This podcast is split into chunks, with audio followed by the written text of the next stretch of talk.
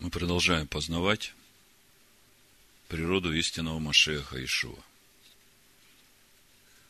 Мы продолжаем познавать славу Божию. И я молюсь Всевышнему, прошу Его, чтобы Он дал нам дух премудрости и разумения к познанию славы Его, к познанию Его Слова. У нас сегодня недельная глава Беар и Бехукатай. Мы уже не первый год читаем эти недельные главы. И каждый год, читая, мы погружаемся все глубже и глубже, и открывается все больше и больше. И я благодарен Всевышнему за то, что именно через эти откровения, через, через это познание приходит устройство в жизни, приходит э, мудрость Божия, понимание э, ситуации, которая вокруг тебя, понимание того, что происходит и почему происходит, и как тебе ко всему этому относиться. И самое важное, что когда ты так погружаешься в Слово и ходишь в присутствии Божьем, Бог слышит тебя, Бог слышит твою молитву, Он отвечает. И все это вместе приносит в жизнь человека Божий покой. Ишуа говорит, придите ко мне, научитесь от меня – я кроток и смирен сердцем перед Словом Его, перед Духом Его. И найдете покой своим душам. И Бог все делает, чтобы наши души нашли покой. И часто бывает так в жизни, что человек от э, отчаяния, совершенного тупика в жизни – сам приходит к тому пониманию, что надо просить Бога. До этого он не задумывался о том, что Бог есть. До этого он думал, что он все может сделать сам. Не спит и не дремлет хранящий Израиля. Он все делает для того, чтобы даже отвергнутая душа не была погублена. А что это значит? Это значит, чтобы все люди пришли к познанию Бога, к познанию истины, обрели спасение для своей души. И бывает так в жизни человека, что он пришел к Богу, но чего-то в нем не хватает в его мышлении, в его отношении, в его поведении, что он, придя к Богу, долгое время остается вот таком же э, разрушенном состоянии, ничего в его жизни не меняется, хотя, по идее, должно было уже все измениться. Вот сестра Лена сегодня свидетельствовала, умом понимаю, что нужно сделать. Умом понимаю, что это не полезно ни мне, ни моим детям. А силы нет. Потому что мое я, оно такое распухшее, что не дает места Божьему. я вначале у вас э, не случайно спросил, что происходит с тем местом, куда приходит Бог. И вы мне сказали, что когда приходит Бог в любое место, там приходит благословение, туда приходит жизнь, там все расцветает. Приходит Божье устройство. И вот когда смотришь на наши недельные главы Беары, Беху, Катай, первый вопрос, который возникает при чтении, а что их объединяет?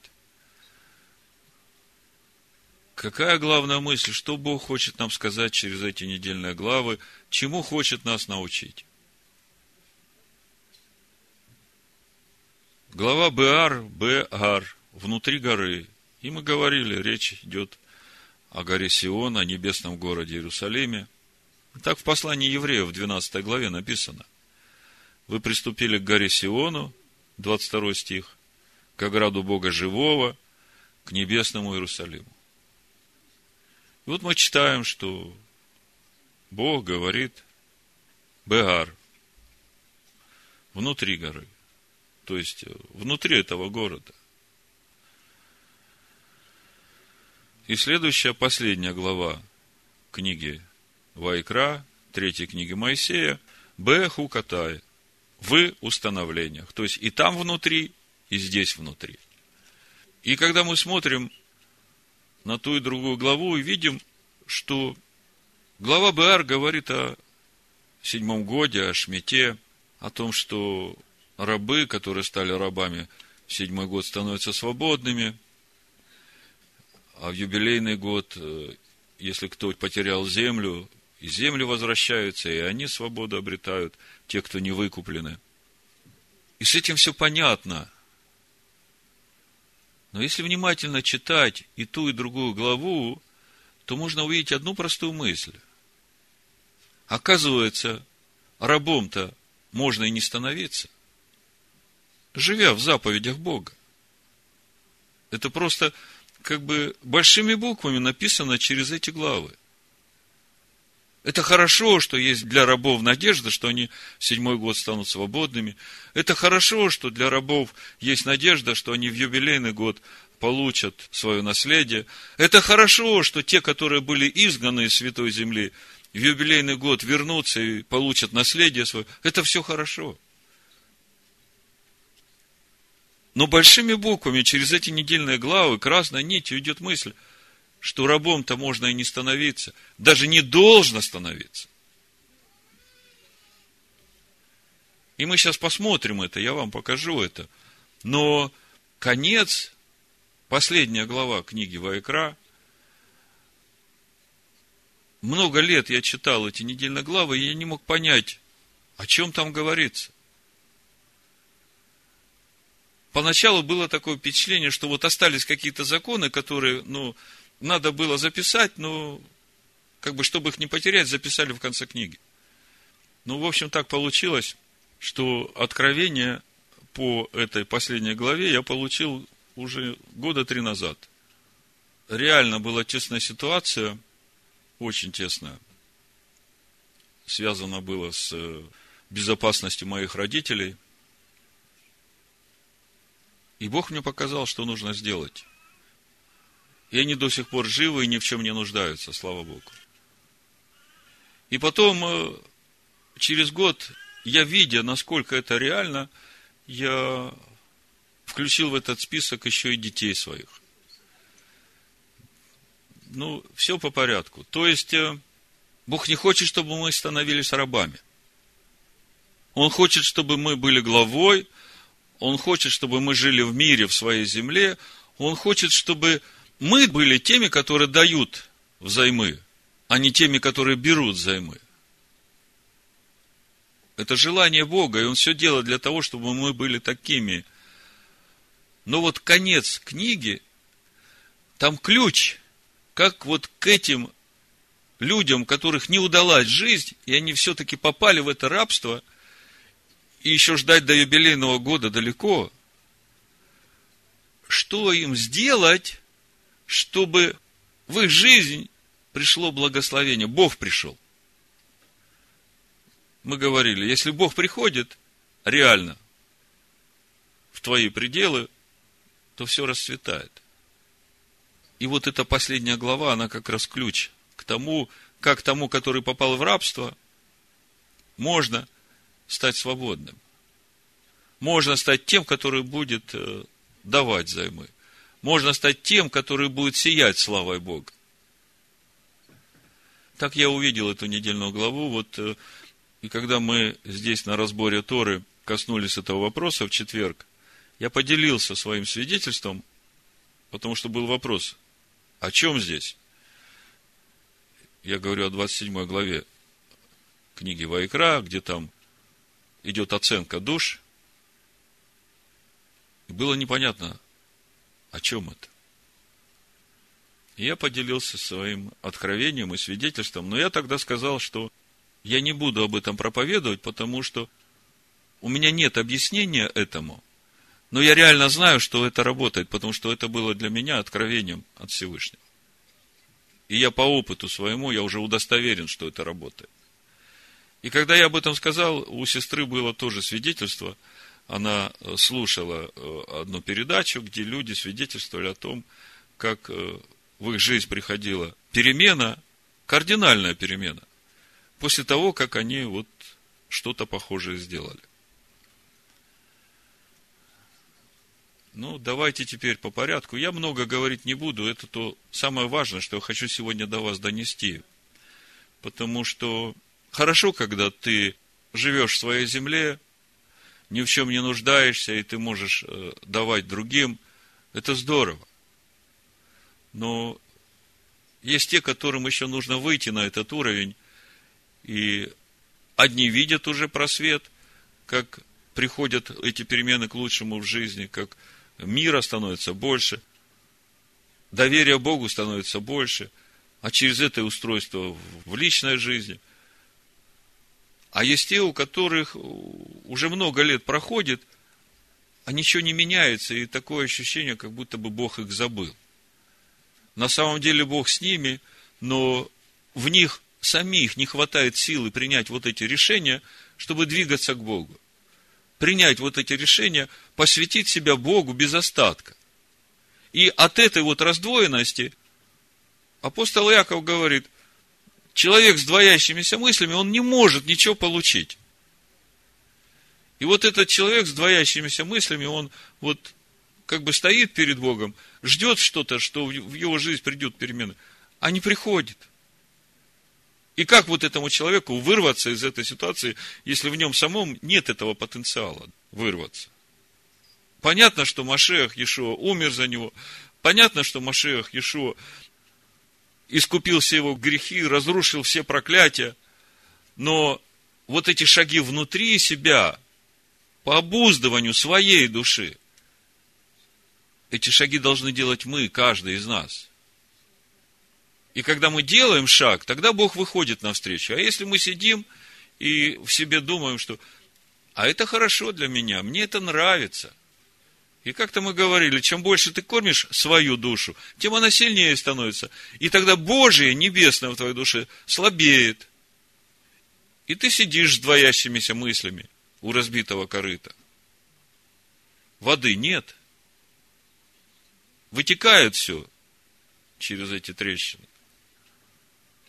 Значит, давайте немножко посмотрим наши недельные главы, чтобы увидеть эти простые мысли, вот то, что Бог хочет нам сказать.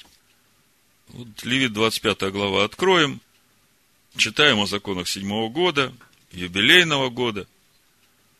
И когда читаем, главный акцент делаем на том, что раб седьмой год становится свободным, в юбилей возвращается в свой надел. Это, конечно, важно – если внимательно читать эту главу, то можно видеть даже то, как приходит это рабство.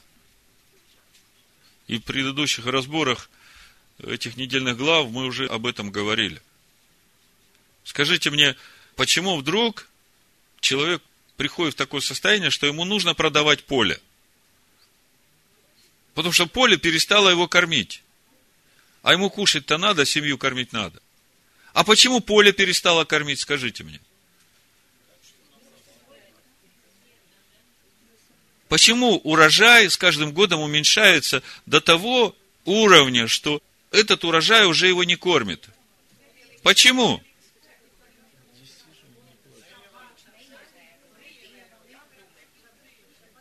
Мы об этом так подробно говорили. Десятину не приносит. Даже притча была такая, как один. Началось с того, что он посчитал так если у меня поле принесло э, тонну зерна, то зачем же мне Богу приносить 100 э, килограмм, если когда я принесу, у меня останется только 900 килограмм? Значит, я должен принести от 900 килограмм э, десятину. Он принес в этот год от 900 килограмм десятину 90 килограмм. На следующий год у него уже не тонна урожая, а 900. И он опять думает, так, у меня 900 килограмм, значит, я принесу от 810, потому что это что, что мне останется. И принес от 810. Кончилось тем, что у него вообще уже урожая столько, что это вообще не кормит. Он получает меньше, чем посадил. Я не буду продолжать эту притчу. Просто мы видим, как приходит вот это рабство как приходит упадок в жизнь человека. Казалось бы, началось с малого, а закончилось тем, что он и продал землю свою, и продал дом свой, и в конце концов сам продал себя в рабство. Но слава Богу за Божьи законы, что попав в это рабство, его там научат, как правильно отделять десятину, как правильно ходить перед Богом. Потому что его отдают в руки богобоязненного еврея, который имеет достаток. Давайте посмотрим. Вот Левит 25 глава, я говорил, откройте, да? Мы, конечно, рады тому, что есть седьмой год. Это как бы надежда. Это забота Бога о тех, которые, ну, еще не научились доверять Богу во всем. Бог терпеливый, Он учит. Но когда мы читаем 25 главу Левит, в середине этой главы, которая до этого и после этого говорит о том, как поступать с рабами, написано, 18-19 стих, смотрите, исполняйте постановления мои и храните законы мои, и исполняйте их, и будете жить спокойно на земле. И будет земля давать плод свой, и будете есть досыта, и будете жить спокойно на ней. Как вам? То есть, законы седьмого года, законы юбилейного года, все дано, а Бог говорит, вам не надо становиться рабами. Вам всего лишь нужно исполнять постановления мои, хранить законы мои. И тогда будете жить спокойно на земле, и земля будет приносить столько плода, что у вас будет из чего уделять и нуждающимся. Об этом же самом Бог говорит через Маше и в пятой книге Моисея. В книге Дворим, в 15 главе, вот послушайте, с первого стиха прочитаю. В седьмой год делай прощение. Прощение же состоит в том, чтобы всякий взаимодавец, который дал взаймы ближнему своему, простил долг и не взыскивал с ближнего своего или брата своего, ибо провозглашено прощение ради Господа. С этим все понятно. Седьмой год Бог сказал, отпускай всех должников на свободу. С иноземца взыскивай. Иноземец – это тот, который не разделяет твою веру. А что будет твоего брата твоего, прости. Разве только не будет у тебя нищего? Четвертый стих. Как вам такой оборот? Все говорит о том, что должникам простить, которые из твоего народа ты дал в долг, пришел седьмой год, прости. А дальше написано, ну, конечно, если только у тебя не будет нищего. Если будет нищий, ты, ты ему давай и прости. Но я-то вообще-то вас вывел из Египта для другого. И если вы действительно будете послушны, то у вас нищих не будет. Читаю дальше. Ибо благословит тебя Господь на той земле, которую Господь Бог твой дает тебе в удел, чтобы ты взял ее в наследство. Если только будешь слушать гласа Господа Бога твоего и стараться исполнять все заповеди сии, которые я сегодня заповедую тебе. Ибо, шестой стих, Господь Бог твой благословит тебя, как Он говорил тебе, и ты будешь давать займы многим народам, а сам не будешь брать взаймы. Вы что думаете, что я доктрину процветания проповедую сегодня?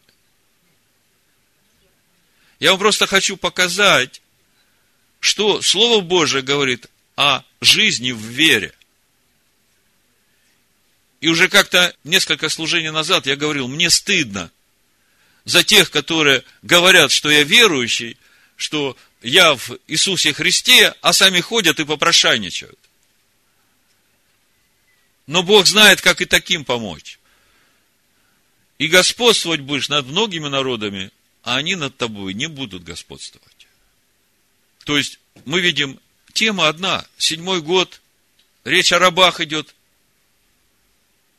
А Бог говорит, если только у тебя рабов, конечно, не будет. но все равно законы седьмого года остаются, и законы юбилейного года остаются, поэтому соблюдайте заповеди мои, и у вас все будет хорошо. Будете спокойно жить на земле, никто вас не будет изгонять из своей земли. И земля будет приносить плоды, и у вас всего будет хватать, и будет хватать, даже Новый Завет говорит, Павел говорит, трудитесь своими руками, чтобы вам было из чего уделять нуждающимся. Не бесчинствуйте. Кто не работает, тот и не ешь. Павел говорит. То есть, когда у меня есть из чего уделять нуждающемуся, то это говорит о том, что я сам не являюсь нуждающимся. Конечно, если у меня нет э, двух сестер, давай, давай. Но их у тебя уже не должно быть, если ты действительно посвятил свою жизнь Богу. Идем дальше, смотрим наша недельная глава, 26 глава Вайкра, просто говорит о том, как это все работает. 26 глава, она просто рассказывает о том, как приходит или не приходит. Вот это рабство. Люди сами себя загоняют в это рабство своим отношением к тому, что сказал Бог.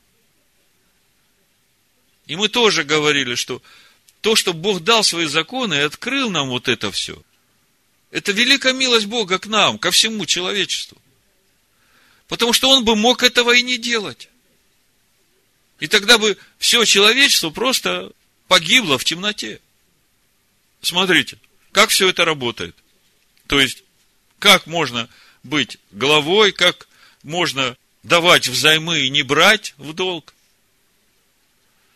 Кто-то может подумать, что это брат Александра сегодня потянуло на материальное – но поверьте, единственное желание мое, чтобы в Божьем народе не было вот этих нищих, чтобы они действительно являли славу Божию, чтобы они действительно ходили в мире Божием, чтобы на лице у них был отпечаток славы Божией. Ну вот, 26 глава, начинается с первого стиха. Не делайте себе кумиров и изваяний, и столбов не ставьте у себя, и камней с изображением не кладите в земле вашей, чтобы кланяться перед ними. Я, Господь Бог ваш. И дала поклонство. Страшный грех. Субботы мои соблюдайте, и святилище мое чтите. Я, Господь. Одна из важнейших заповедей. Суббота. Потому что заповедь о субботе – это заповедь, которая раскрывает замысел Бога о том, что Он будет делать в этом мире. И человек, соблюдающий субботу, свидетельствует, что он в завете со Всевышним в исполнении его замысла. То, что придет Царство Божие на землю, как Бог сказал. И человек будет сотворен по образу и подобию Бога. А суббота и есть Царство Божие. Есть особое благословение субботы, и мы благословляем этим благословением каждый раз всех приходящих. Это благословение Божьего шалома.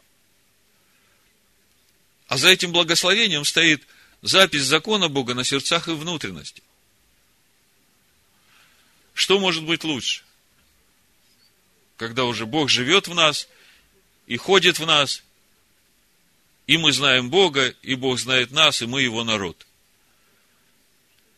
Если вы будете поступать, третий стих читаю, по уставам моим, и заповеди мои будете хранить и исполнять, то дам вам дожди в свое время, и земля даст произрастения свои, и дерева полевые дадут плод свой, и молодьба хлеба будет достигать у вас собирания винограда – а собирание винограда будут достигать посева, и будете есть хлеб свой досыта, и будете жить на земле вашей безопасно, пошлю мир на землю вашу, ляжете, никто вас не побеспокоит, сгоню лютых зверей с земли вашей, и меч не пройдет по земле вашей.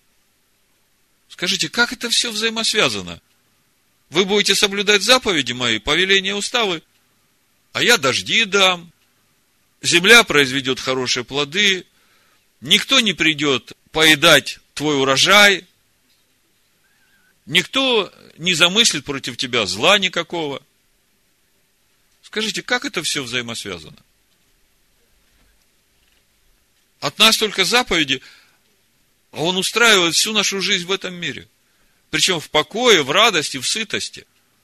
И будете прогонять врагов ваших, и падут они пред вами от меча.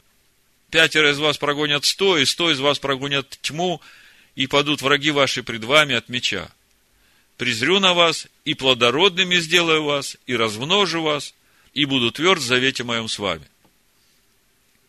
Десятый стих. И будете есть старое прошлогоднее, и выбросите старое ради нового.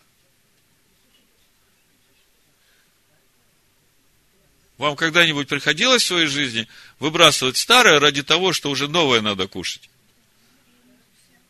Слава Богу, значит, вы знаете, о чем речь идет. Но у многих еще не хватает старого, чтобы дожить до нового. Поэтому приходится взаймы брать, как-то перебиться от зарплаты до зарплаты. И поставлю жилище мое среди вас, и душа моя не возгнушается вами, и буду ходить среди вас, и буду вашим Богом, а вы будете моим народом. Я, Господь Бог ваш, который вывел вас из земли египетской, чтобы вы не были там рабами, и сокрушил узы ерма вашего, и повел вас поднятую головою. Бог дал свои заповеди, повеления, устав. И это то, что связывает нас с Богом. Это то, что соединяет нас с Богом. И когда мы соединяемся с Богом, то уже там, где мы, там Бог в нас и через нас. А мы вначале говорили, там, где Бог, там жизнь. Там, где Бог, там благословение. Там, где Бог, там устройство и никто не изгонит вас из земли своей. И никогда не станете рабами. И у вас будет из чего уделять другим. И будет столько, что придет новое, а у вас еще старое осталось, вы не будете знать, что с ним делать, будете выбрасывать. А самое важное, я буду ходить в вас, вы будете моим народом, а я буду вашим Богом.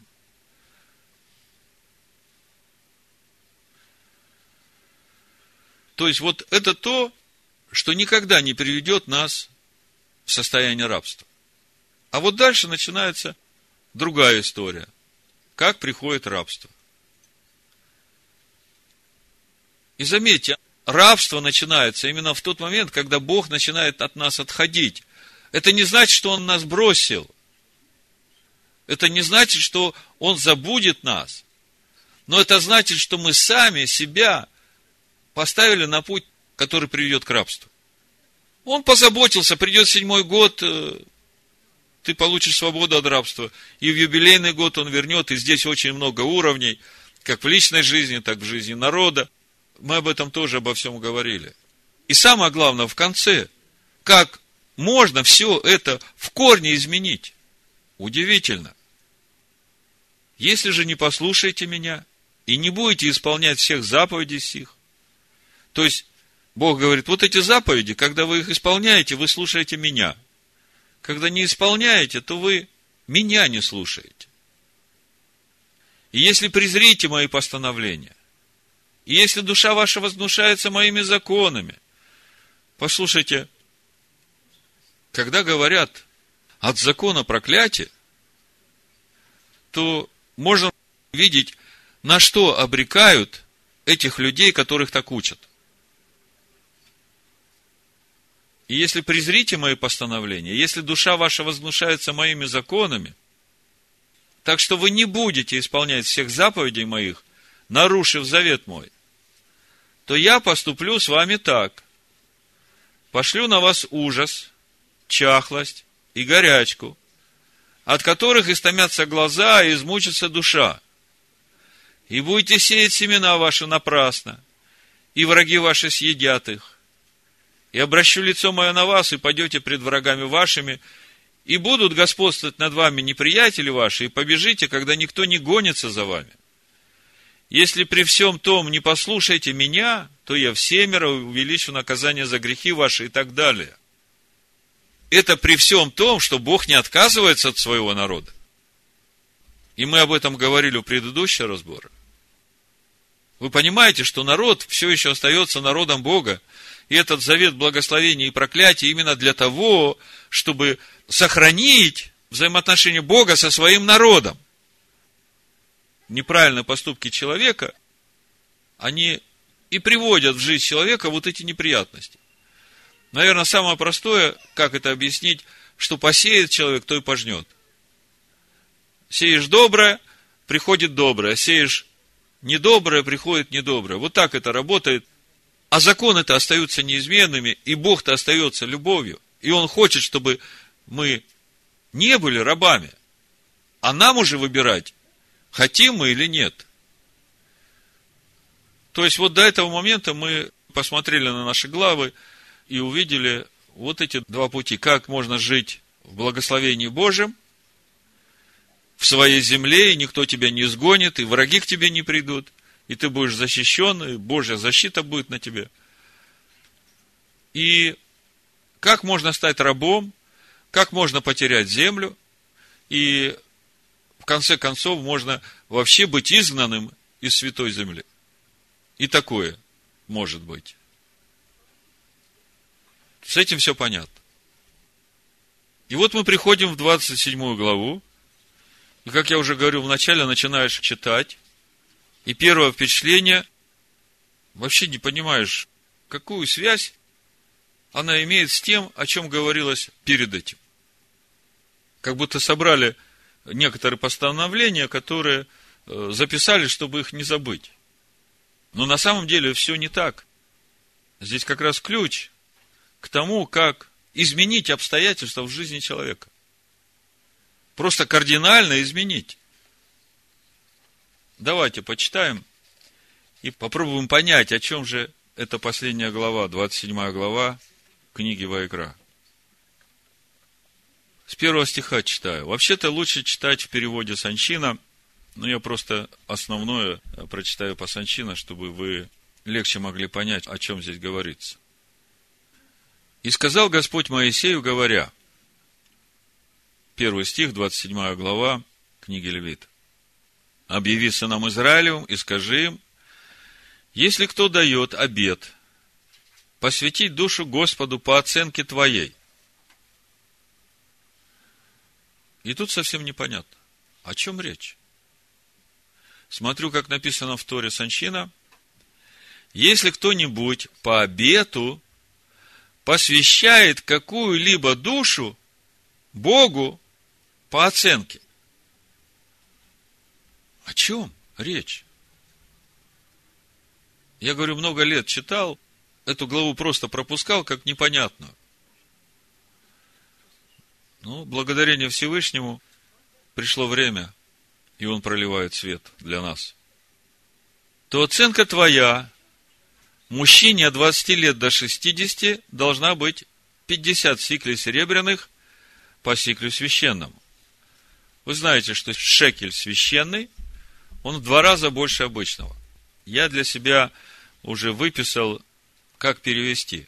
Вот на 19.05.2017 года 1 грамм серебра 999 пробы стоил, если в долларах 54 цента, если в евро 48 центов, в российских рублях 30 рублей 76 копеек, украинских гривнах 14 гривен 17 копеек. Значит, э, в одном шекеле Тора Санчина говорит 7 грамм серебра.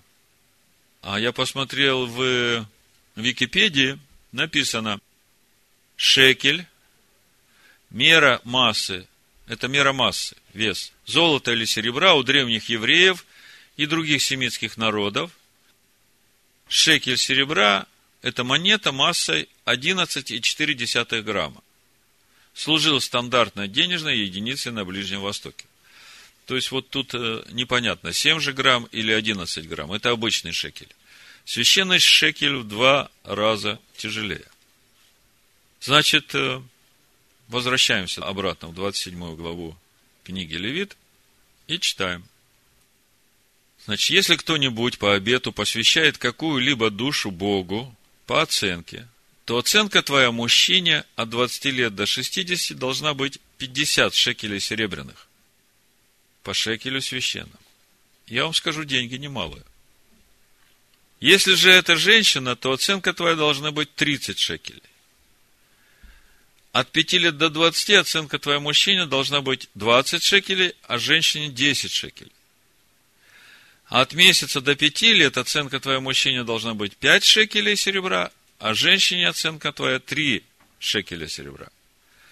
От 60 лет и выше мужчине оценка твоя должна быть 15 шекелей серебра, а женщине 10 шекелей. Восьмой стих. Если же он беден и не в силах отдать по оценке твоей, то пусть представят его священнику, и священник пусть оценит его соразмерно с состоянием давшего обед, пусть оценит его священник. Вообще читаешь, непонятно, о чем речь. Если речь идет о выкупе, то вот в числах в третьей главе, там, помните, первенцев выкупали ну, число левитов было чуть меньше, чем число первенцев. Из-за оставшихся первенцев нужно было принести выкуп священнику. Так там выкуп был 5 шекелей за человека. За первенца 5 шекелей. А тут, смотрите, за мужчину в рассвете сил 50 шекелей. О чем это? Читаю числа, 3 глава, 46 стих и дальше. А выкуп 273, которые лишние против числа левитов, из первенцев израильских, возьми по пяти шекелей за человека, по шекелю священному возьми двадцать гер шекеля.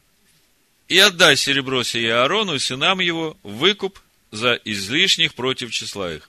И взял Маше серебро выкупа за излишних против числа, замененных левитами. От первенцев Израилю взял серебра 1365 шекелей по шекелю священному – и отдал Маше серебро выкупа Аарону и сынам его по слову Аданая, как повелел Адонай Моисею. То есть, мы видим, что речь не идет о выкупе. Потому что если цена за первенца 5 шекелей, то то, о чем мы читаем в 27 главе Левит, к этому не относится. Если говорить о цене за душу раба, так э, цена э, раба тоже 30 шекелей исход 21 глава, 32 стих, там написано, если вол забодает раба или рабу, то господину их заплатить 30 шекелей серебра, а вола побить камнями. То есть, если вол убил чего-то раба или рабыню, то компенсация 30 шекелей. То есть, это стоимость рабов была в то время. 30 шекелей серебра.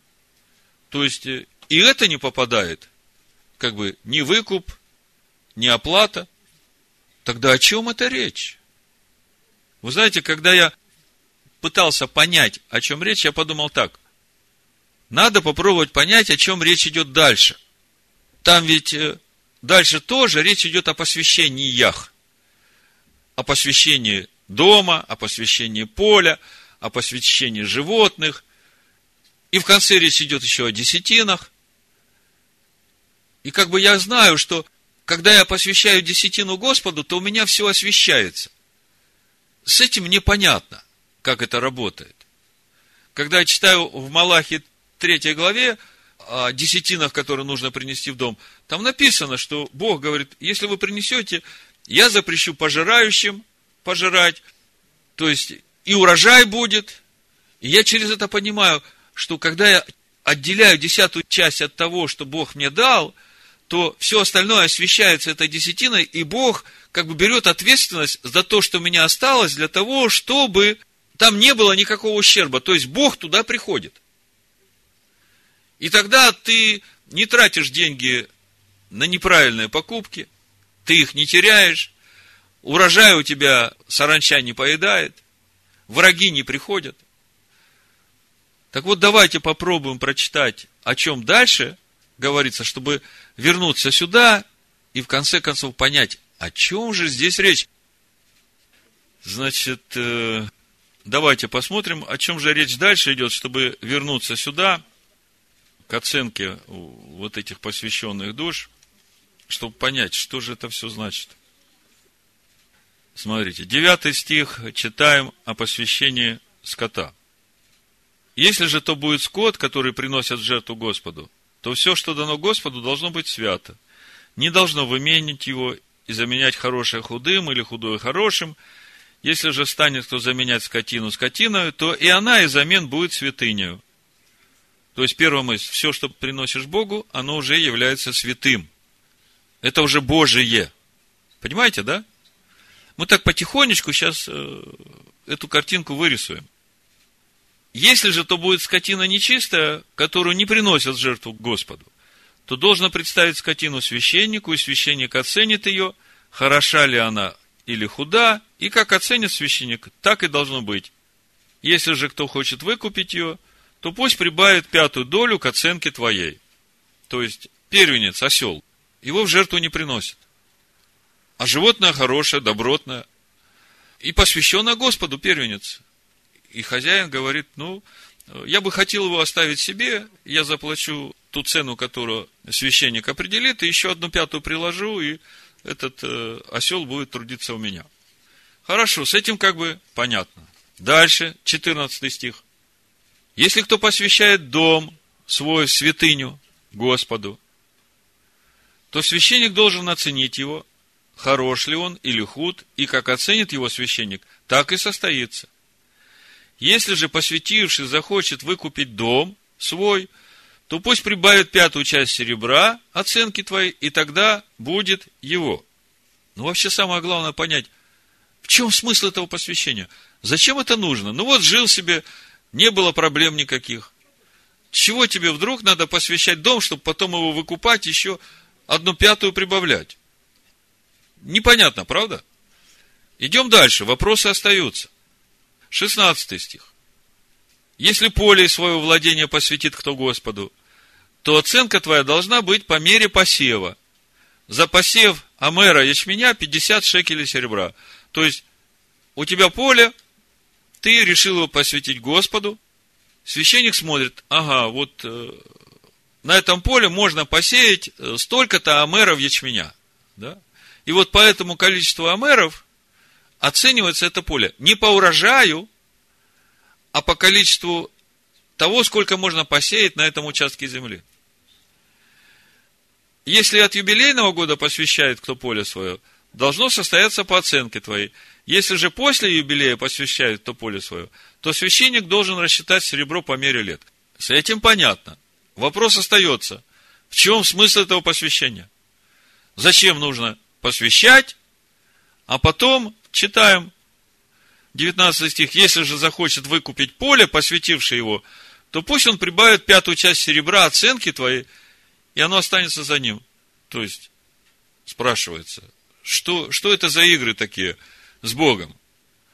То посвятил ему, то потом захотел выкупить, заплатил одну пятую. Спрашивается, зачем тебе это надо было? Непонятно, правда? Пока непонятно. Но вы сейчас поймете. Дальше 26 стих. Только первенцев скота, которые по первенству принадлежат Господу, не должен никто не посвящать. Вол ли то и мелкий скот, Господни они. То есть, первенцы, они уже посвящены все Господу. Их перепосвящать нельзя, потому что они уже Господни. И вот когда на все это смотришь, самое важное, на что надо обратить внимание, меняется собственник.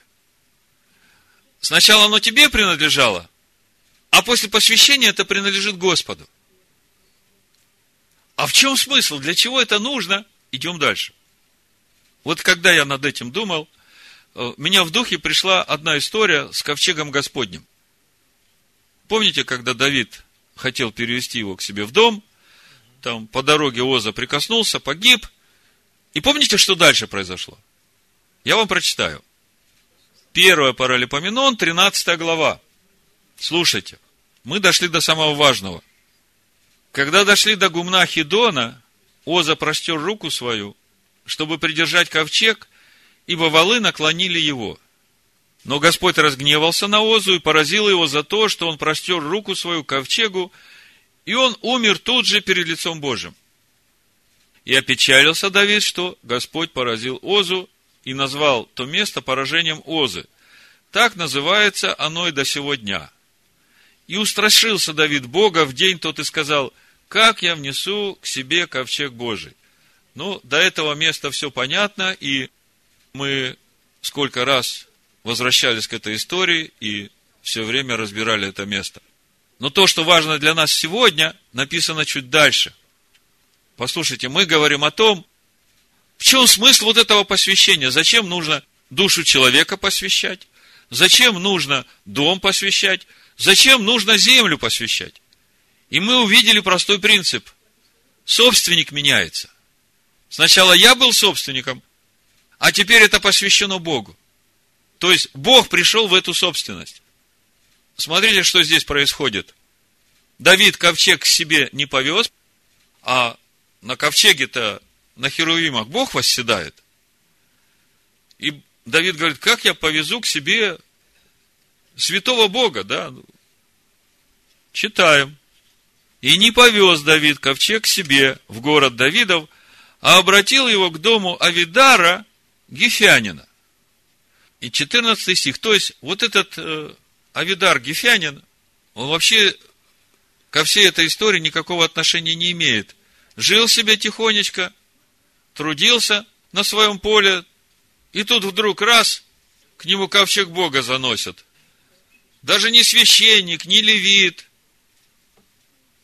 Из простых. Авидар Гефянин. И читаем. И оставался ковчег Божий у Авидара в доме его три месяца. И написано, и благословил Господь дом Авиадара и все, что у него. Вот это да! Не думал и не гадал, да? Занесли ковчег Бога в дом. Три месяца побыл, и Бог все благословил. Вы знаете, когда Бог все благословил, вы же смотрите на духовные корни.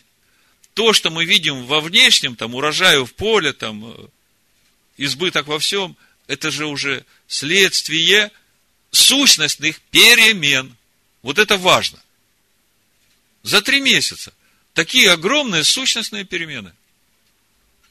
Но тут было так, что Авидар Гефянин, он как бы и не думал, что так может быть, и он э, не просил, чтобы этот ковчег Бога зашел к нему в дом. Но так получилось. А вот начало 27 главы Левит, и вся 27 глава Левит, как раз говорит о том, что нужно сделать, чтобы Бог пришел в эти владения.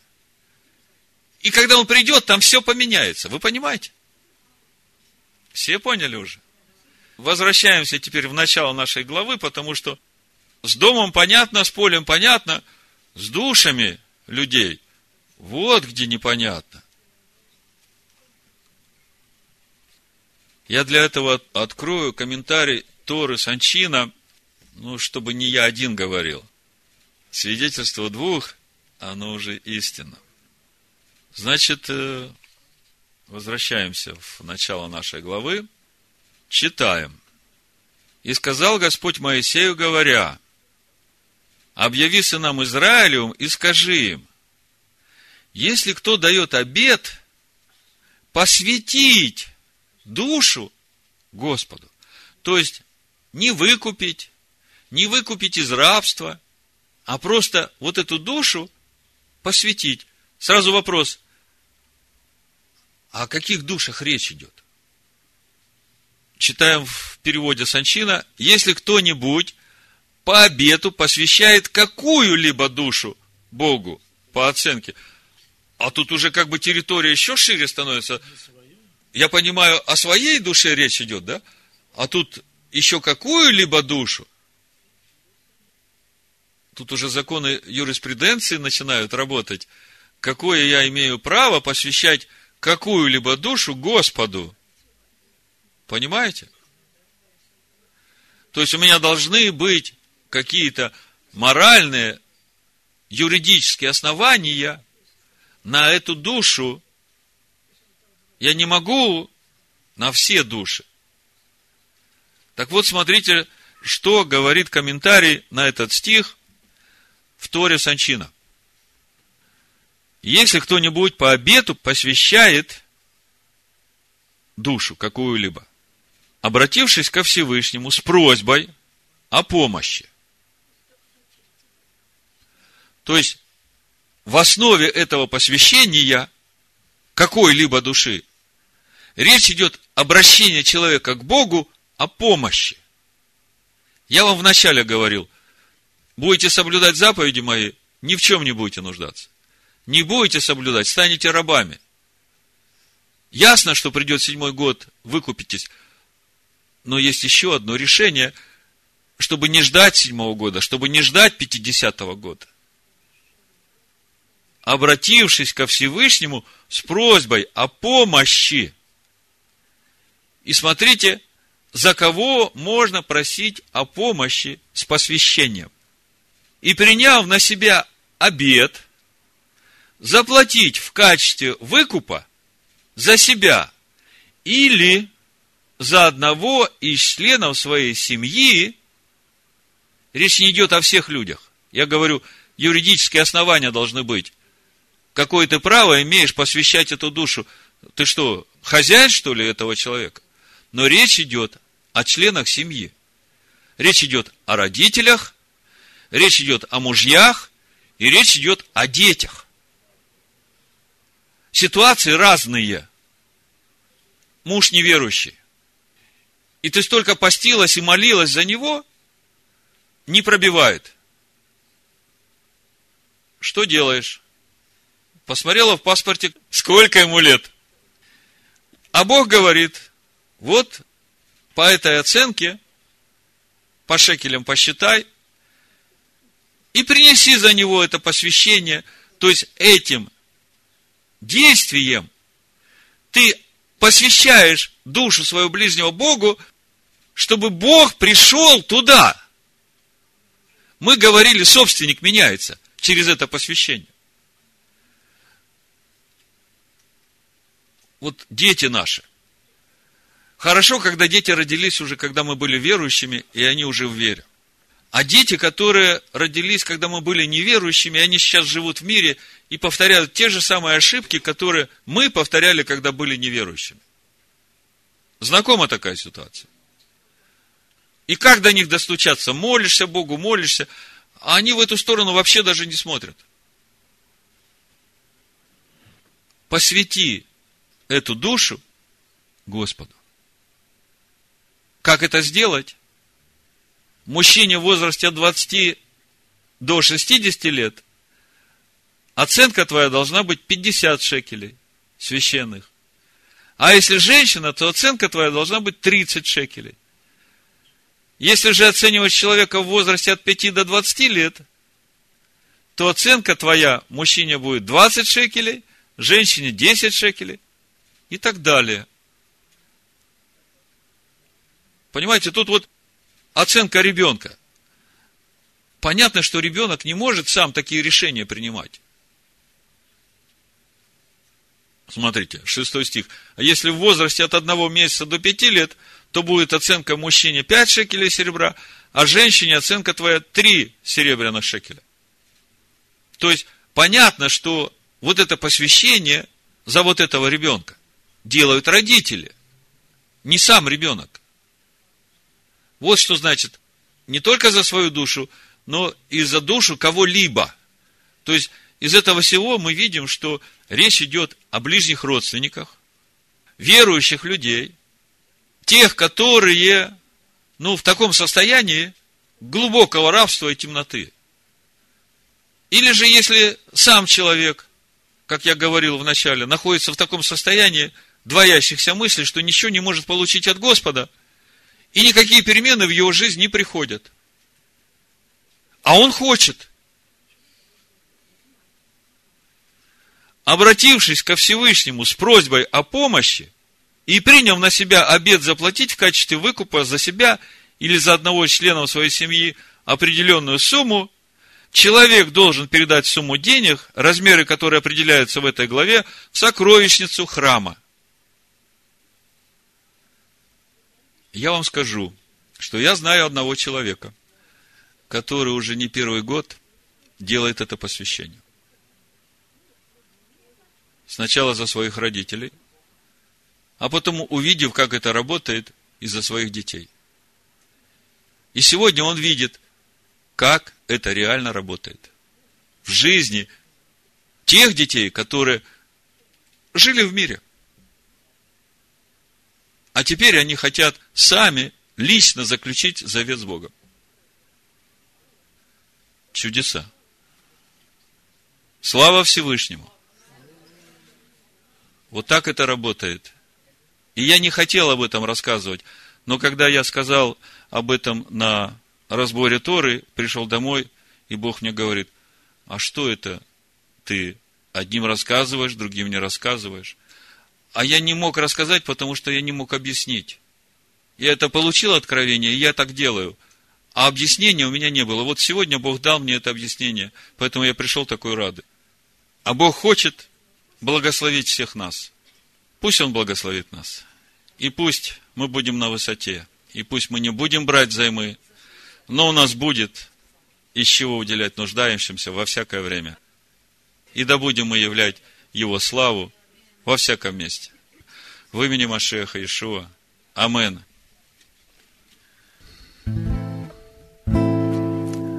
Землю всю и небесный кров Сотворит он все это вновь Нет на свете других богов Кто явил бы свою нам любовь Славлю Господа Бога я. Только Он есть семья моя. Своего сына он от начала лет заклал, чтобы мир восстал. Тот, кто душу свою предал и спасением мира стал, кем наш Бог этот мир творил, имя Божье Творца нам явил — как прекрасен наш Бог живой, Он ведет нас в святой покой, Где нет горя и слез, И где страха больше нет, Древоплод вовек. Даст стражу моим устам, Не могу это сделать сам, только тот, кто шалом творит, Образ Божий святого явит, Кто обдумывает ответ, Тот спасется от многих бед. Тот, кто душу свою на распятие предаст, тому Бог воздаст землю всю и небесный кров. Сотворит он все это вновь. Нет на свете других богов, Кто явил бы свою нам любовь. Славлю Господа Бога я, Только Он есть семья моя. Своего сына он до начала лет заклал, чтобы мир восстал.